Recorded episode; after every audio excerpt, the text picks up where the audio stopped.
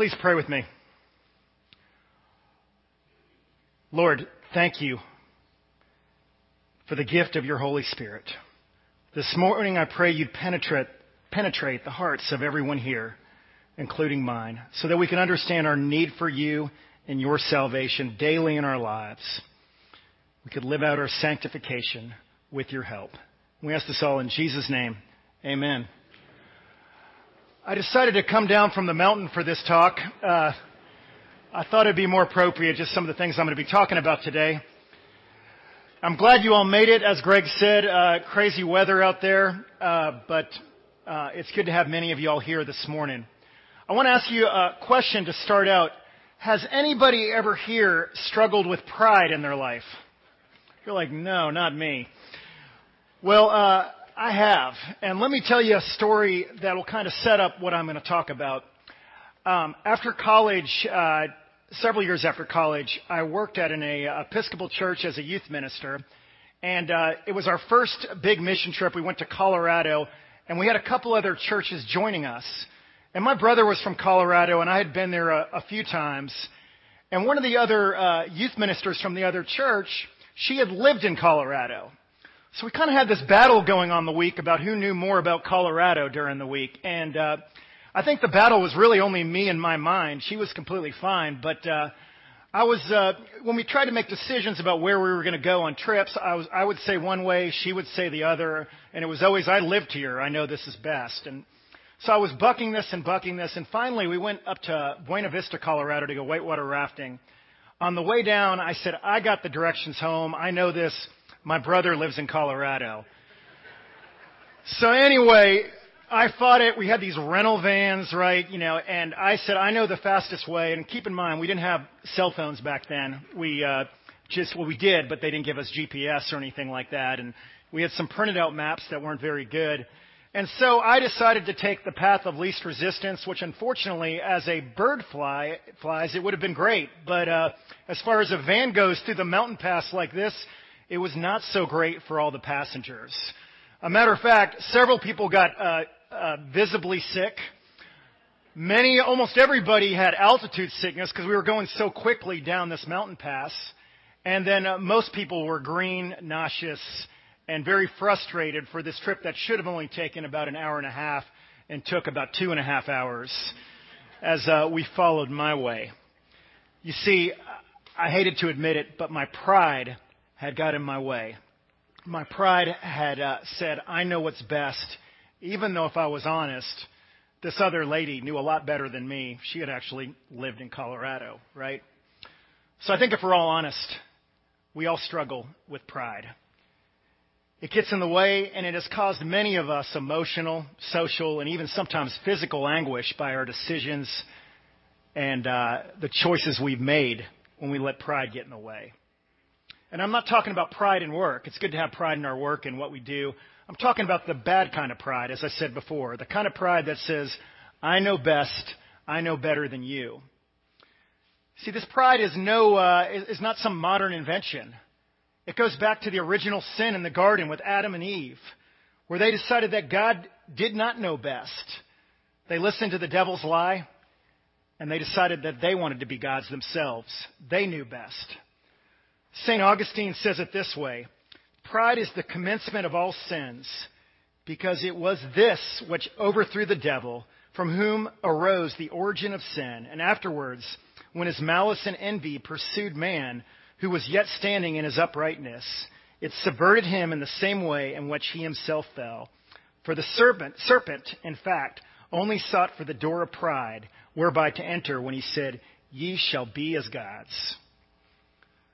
So the question for us all is, well, how do we avoid pride? Is there like a pride prevention manual that we can do that can help us out this morning?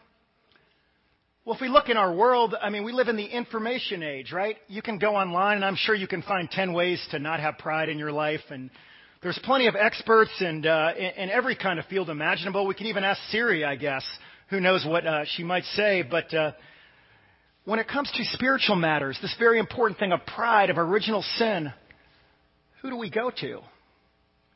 And yet, in our readings today, smack down in the middle between the Old and New Testament, as we enter into the New Testament, there is this figure, this person, John the Baptist, wearing camel hair. I don't even know what that looks like. It doesn't sound comfortable. Eating honey, living out in the desert, and people were coming to him. And his message, I want you to hear this, was not, you're okay, I'm okay, let's just be kind to one another. No, his message was, you need to repent from your sins. Salvation is coming. I'm not okay, you're not okay. We need help. Now, this is not a popular message because most of us want to be in control. But the good news this morning is we have a solution to that problem. And many of us as seasoned Christians understand this, but we need to be reminded. That's kind of why we're going back to the basics this morning. And in this season of Lent, if you're not familiar, as Greg was uh, telling you about the church calendar last week, I'm not sorry, Lent, Advent. Greg was like, oh boy, here we go. in the season of Advent, as we're getting ready for Christmas, this is a season of preparation, of preparing our heart for the coming of Jesus Christ, our Savior. You see, He is the solution to our sin problem. John the Baptist was like that parade that was coming, that was announcing that the show was coming, that the solution was found, the salvation was found in this person of Jesus Christ. So before we get into this good news of Jesus Christ, we need to talk a little bit about this sin, this problem. You see, we can't get fixed. We can't ultimately deal with this pride if we don't understand that we personally have a problem. We can't just say, "Oh, that's just other people." The Bible makes it very clear. In Romans 3:23 it says, "For all have sinned and fall short of the glory of God." But what actually is sin? Is it just one of those religious words we throw out there, maybe doing bad things, but we don't quite grasp the seriousness of it? Well, years ago, somebody decided to interview a bunch of six, seven, eight year olds because who better to tell us what sin is than that age? Because they're so honest, right? So here's a few of, there several of them, what they had to say. This kid, David, who was eight years old at the time, said, Sin is doing something real bad, like sticking my gum on the table or under a chair.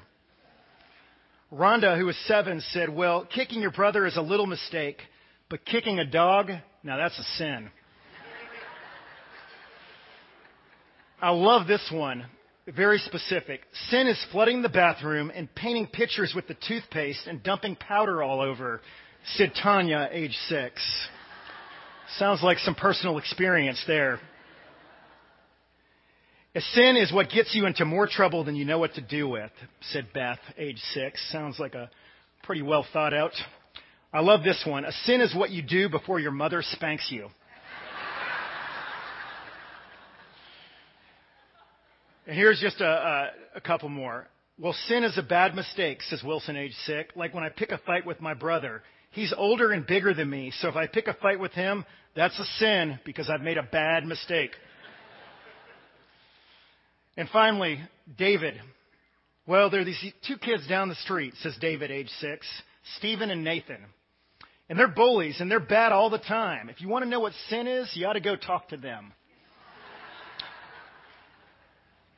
You know, what these little children were really talking about is the symptoms of a much bigger problem. And it all goes back to that original sin of pride, thinking, I know better, I know best. In Romans 6:23 it says there's incredible consequences when we do this. It says for the wages of sin is death. And Isaiah the prophet uh, says this, all of us like sheep have gone astray. Each of us has turned to his own way, and the Lord has laid on him the iniquity of us all. As I said before, it's affected us all and impacted us. Sin has distorted our lives has not made us be who Jesus has called us to be. A couple weeks ago, I preached on who's on your throne. And so often it's easy to say, oh, yeah, God's on my throne, but yet so often we want to be, be in control. We want to call the shots. We let pride get in the way. Well, as I said earlier, John the Baptist was preparing people 2,000 years ago, and he's preparing us and reminding us who know the rest of the story that salvation has come and the importance of repenting and turning our life around so that we can see God. He says at the very end of the of when he read from Isaiah, he said, "And all flesh shall see the salvation of God." So step one for us to understand and deal with this, and for some of you, all this may be review, but to me, I find it a good reminder. You see, repenting means to turn, to admit that we can't do life on our own, to say that we need a Savior. We need somebody that knows best, and that is not us. You see, forgiveness cannot occur unless we accept responsibility and realize that we have this problem. One of the most helpful examples I, I've uh, found over the, over the years, and I think I've even used it in here maybe five or six years ago on a youth Sunday, was showing you this Nerf ball right here. Imagine this is your life from zero when you're born till right now, and this is what your life is supposed to look like. What pride does, what that big sin does, is we grip our lives and we contort it and twist it so we don't even look like what we were supposed to be. It dehumanizes us. It doesn't even resemble what God had in mind when He created us. And what Jesus did on the cross when He died for our sins, when He rose from the dead and conquered death, He said, Trust me. Put your faith in me. Allow my grip to shape your life. He wants us to let go so He can bring us back into the shape that He designed us to so that we can understand that we belong to Him and we are best not when we are in our own hands, contorting things and distorting our life through this pride, but allowing Him to bring it back to the right shape. It took me a while to find one of those Nerf balls, by the way. They don't sell them anymore like they used to. You see, uh, following Christ as Eric Metaxas said in his book, is helping us to see ourselves for who we are, so that we might at last begin the process of becoming who we were meant to be all along, said Metaxas in one of his books. In other words, when we recognize that we're a sinner, that we need God. And even for us who are uh, maybe be believers this morning, which are many of us here, I know, it's a reminder to let go, to continue to allow God's grip, to not try to grab that ball again and contort it to take control of our lives. So, this process, which I want to focus on next, for us to live out this salvation that John the Baptist had talked about, is this great big theological word called sanctification, which I like to say is living into your salvation. And I want to remind us about several things about what that looks like for us. First of all, it's a reminder that we put our trust and belief in Christ that we are a new creation. Therefore, if anyone is in Christ, he is a new creation. The old has gone, the new has come. Jesus was the new Adam. You think of the creation in Genesis that got all messed up from pride. Jesus came as the new Adam to set things right once and for all on the cross. And that all of us can have access to that new creation when we put our trust in Christ. The second thing when we uh, start living into this sanctification that we're reminded of is not only that we are a new creation, that we belong to Him, but that we are, uh, Paul uses this metaphor of adoption. He says, For all who are led by the Spirit of God are children of God. For God did not, for you did not receive a spirit of slavery to fall back into fear, but you have received a spirit of adoption. When we cry, Abba, Father, it is the very Spirit bearing witness with our spirit, and I love this part, that we are children of God. When we put our belief, I love that metaphor of an adoption. There's a permanence, there's a security to that when we put our trust in Christ, that He's going to grow us into His own. So, besides this new creation and adoption, uh, the other thing, when we really understand this, when we understand our identity and adoption, we begin to act like Christ because He fills us with His Holy Spirit. It's kind of like some people, when they, you know, especially spouses as they get older, they start to look like each other. They start to walk like each other and talk like each other. Maybe we've seen that with friends or colleagues. We spend enough time with them, we have the same sayings. Some people even look like their pets after a while. As the Holy Spirit sanctifies us as we're believers, as we stay incorporated into this family, we begin to resemble Christ. We begin to think and act the way he did. They called the, uh, the Christians little Christ because they so much acted like him. Their lives reflected who he was because they had seen him. And the same for us as Christians. When we understand that Jesus has died for us, that he saved us, and we start living into that salvation, we see him more and more acting in our life. We feel the Holy Spirit's presence. We start to behave and act like him through all the different situations in life.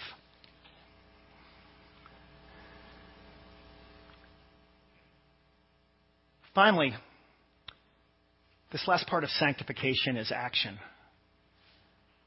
With his mannerisms and as we start to act like Christ, we start acting in very tangible ways to share this good news with the world. We can't keep it in. The apostles who had seen the risen Jesus could not hide it. They had to share this good news with all they met.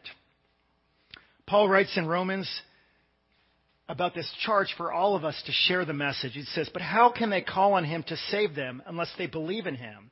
And how can they believe in him if they have never heard about him? And how can they hear about him unless someone tells him? And how will anyone go and tell them without being sent? That is why the scriptures say, How beautiful are the feet of the messengers who bring good news. You and I are the messengers. It's not just the priest, the clergy, all of us are called to be messengers of this good news, to tell people about the salvation we received, to tell people how the grip of God has changed our lives. It has changed from this contorted uh, image we had of ourselves and the destruction to allowing God to reshape us. All of us have a story to tell to everybody we meet. James says, faith without works is dead. True religion is taking care of orphans and widows. And yes, we are about social action too. But the reason we're about social action is because we understand this grace and love we've received from Christ. So we can't bear to see people who are alone, who are struggling.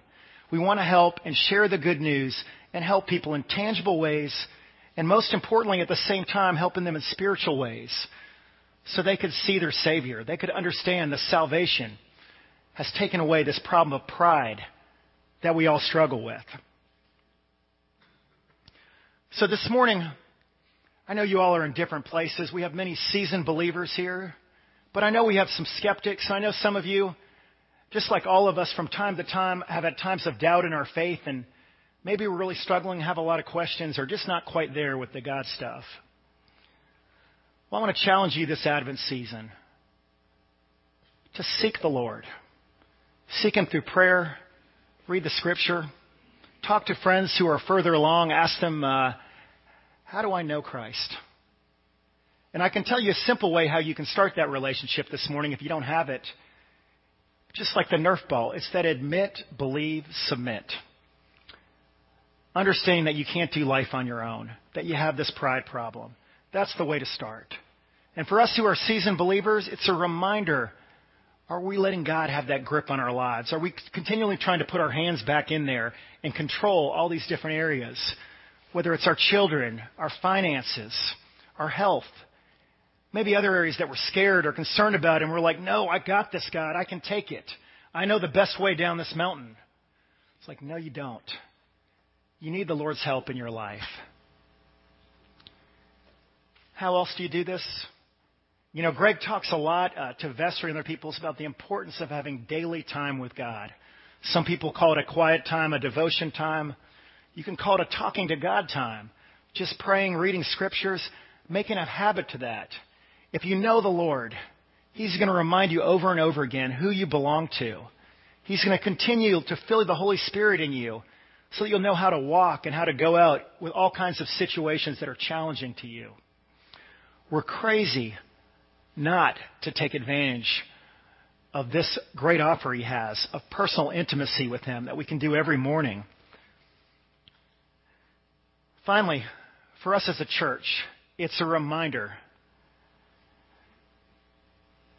that we need to be people that are about sharing God's salvation with everybody we meet. If we're just here to show people our nice building uh, or our fellowship hall, that's fine and all, but that's not our ultimate call. Our ultimate call is to tell people our story about the hope we have. We have a broken world that needs healing. Pride is everywhere. We know we still struggle with our own lives, but we're reminded that we have somebody that's taking care of that. And if you're unsure that this is still your call, let me remind you what uh, uh, in the Great Commission in Luke, the same gospel we read from, said. The Messiah will suffer and rise from the dead on the third day, and repentance for the forgiveness of sins will be preached in his name to all nations, beginning at Jerusalem. You are witnesses to these things. Now, yes, he was talking to his disciples, but he's also talking to us. Our personal experience with Christ, of us knowing Christ. We're to share that. I know for many of us this could be back to the basics, but I think we all need to go back to the basics. We need to be reminded that God needs to have the grip on our lives. He knows us, He designed us, He loves us. Trust Him. Take away your grip whatever it areas, area it is that you're trying to hold on to. Allow Him to shape you. I wanted to end with two things. I wanted to end with a scripture that I've ended before with in sermons, but I love this verse. It's in Hebrews chapter 12, verse uh, 1 through 3, or 1 through 2. Therefore, since we are surrounded by such a great cloud of witnesses, let us throw off everything that hinders and the sin that so easily entangles and let us run with perseverance the race marked out for us, fixing our eyes on Jesus, the pioneer and perfecter of faith. For the joy set before him, he endured the cross, scorning its shame, and sat down at the right hand of the hand of the throne of God. Throw off the sin that so easily tangles. Identify yourself with Christ. Be adopted into his family. Live that out through sanctification by sharing this message with everyone you meet. I'm going to finish with one more thing. And we're going to say this at the end of the service. And for some of you, this is your favorite part of the liturgy. But I wanted to read you a few lines from the post communion prayer, which really sums up what this last part of my sermon, sanctification, is. Eternal God, Heavenly Father, you have graciously accepted us as living members of your Son, our Savior, Jesus Christ living members. This isn't something for when you die. This isn't just fire insurance. I got the salvation thing going for me. Now I can do whatever I want. You are living members. And finally, at the end of the prayer, it says, Send us now into the world in peace and grant us strength and courage to love and serve you with gladness and singleness of heart. We're going to say that again before we leave, but it's a reminder that we're supposed to go out and share and serve. I know many of you all do this in your lives, but we all need encouragement to keep going. We all need a reminder that we're sinners in need of a Savior. We all need to be reminded of what Christ did on the cross. And as we're reminded, we're preparing for Christmas. It reminds us how special and how amazing it is that God became one of us in the, in the incarnation and walked among us, died for us so we could have access to God, and rose from the dead so death will not have the final word for any of us who put our faith and trust in Him. Let us pray. Lord, it's a humbling message anytime we talk about sin and pride because we all struggle with this. But we thank you that you took care of the big sin on the cross. You set things right. And you've called us to believe and trust in you, to take our hand our grip off our lives and allow you to guide us. Fill us all with your Holy Spirit. For those who have doubts this morning, I pray they would uh, continue to go to you with questions and with others to know that you love them and that you made them. Remind us all this as well. We ask this all in Jesus' name. Amen.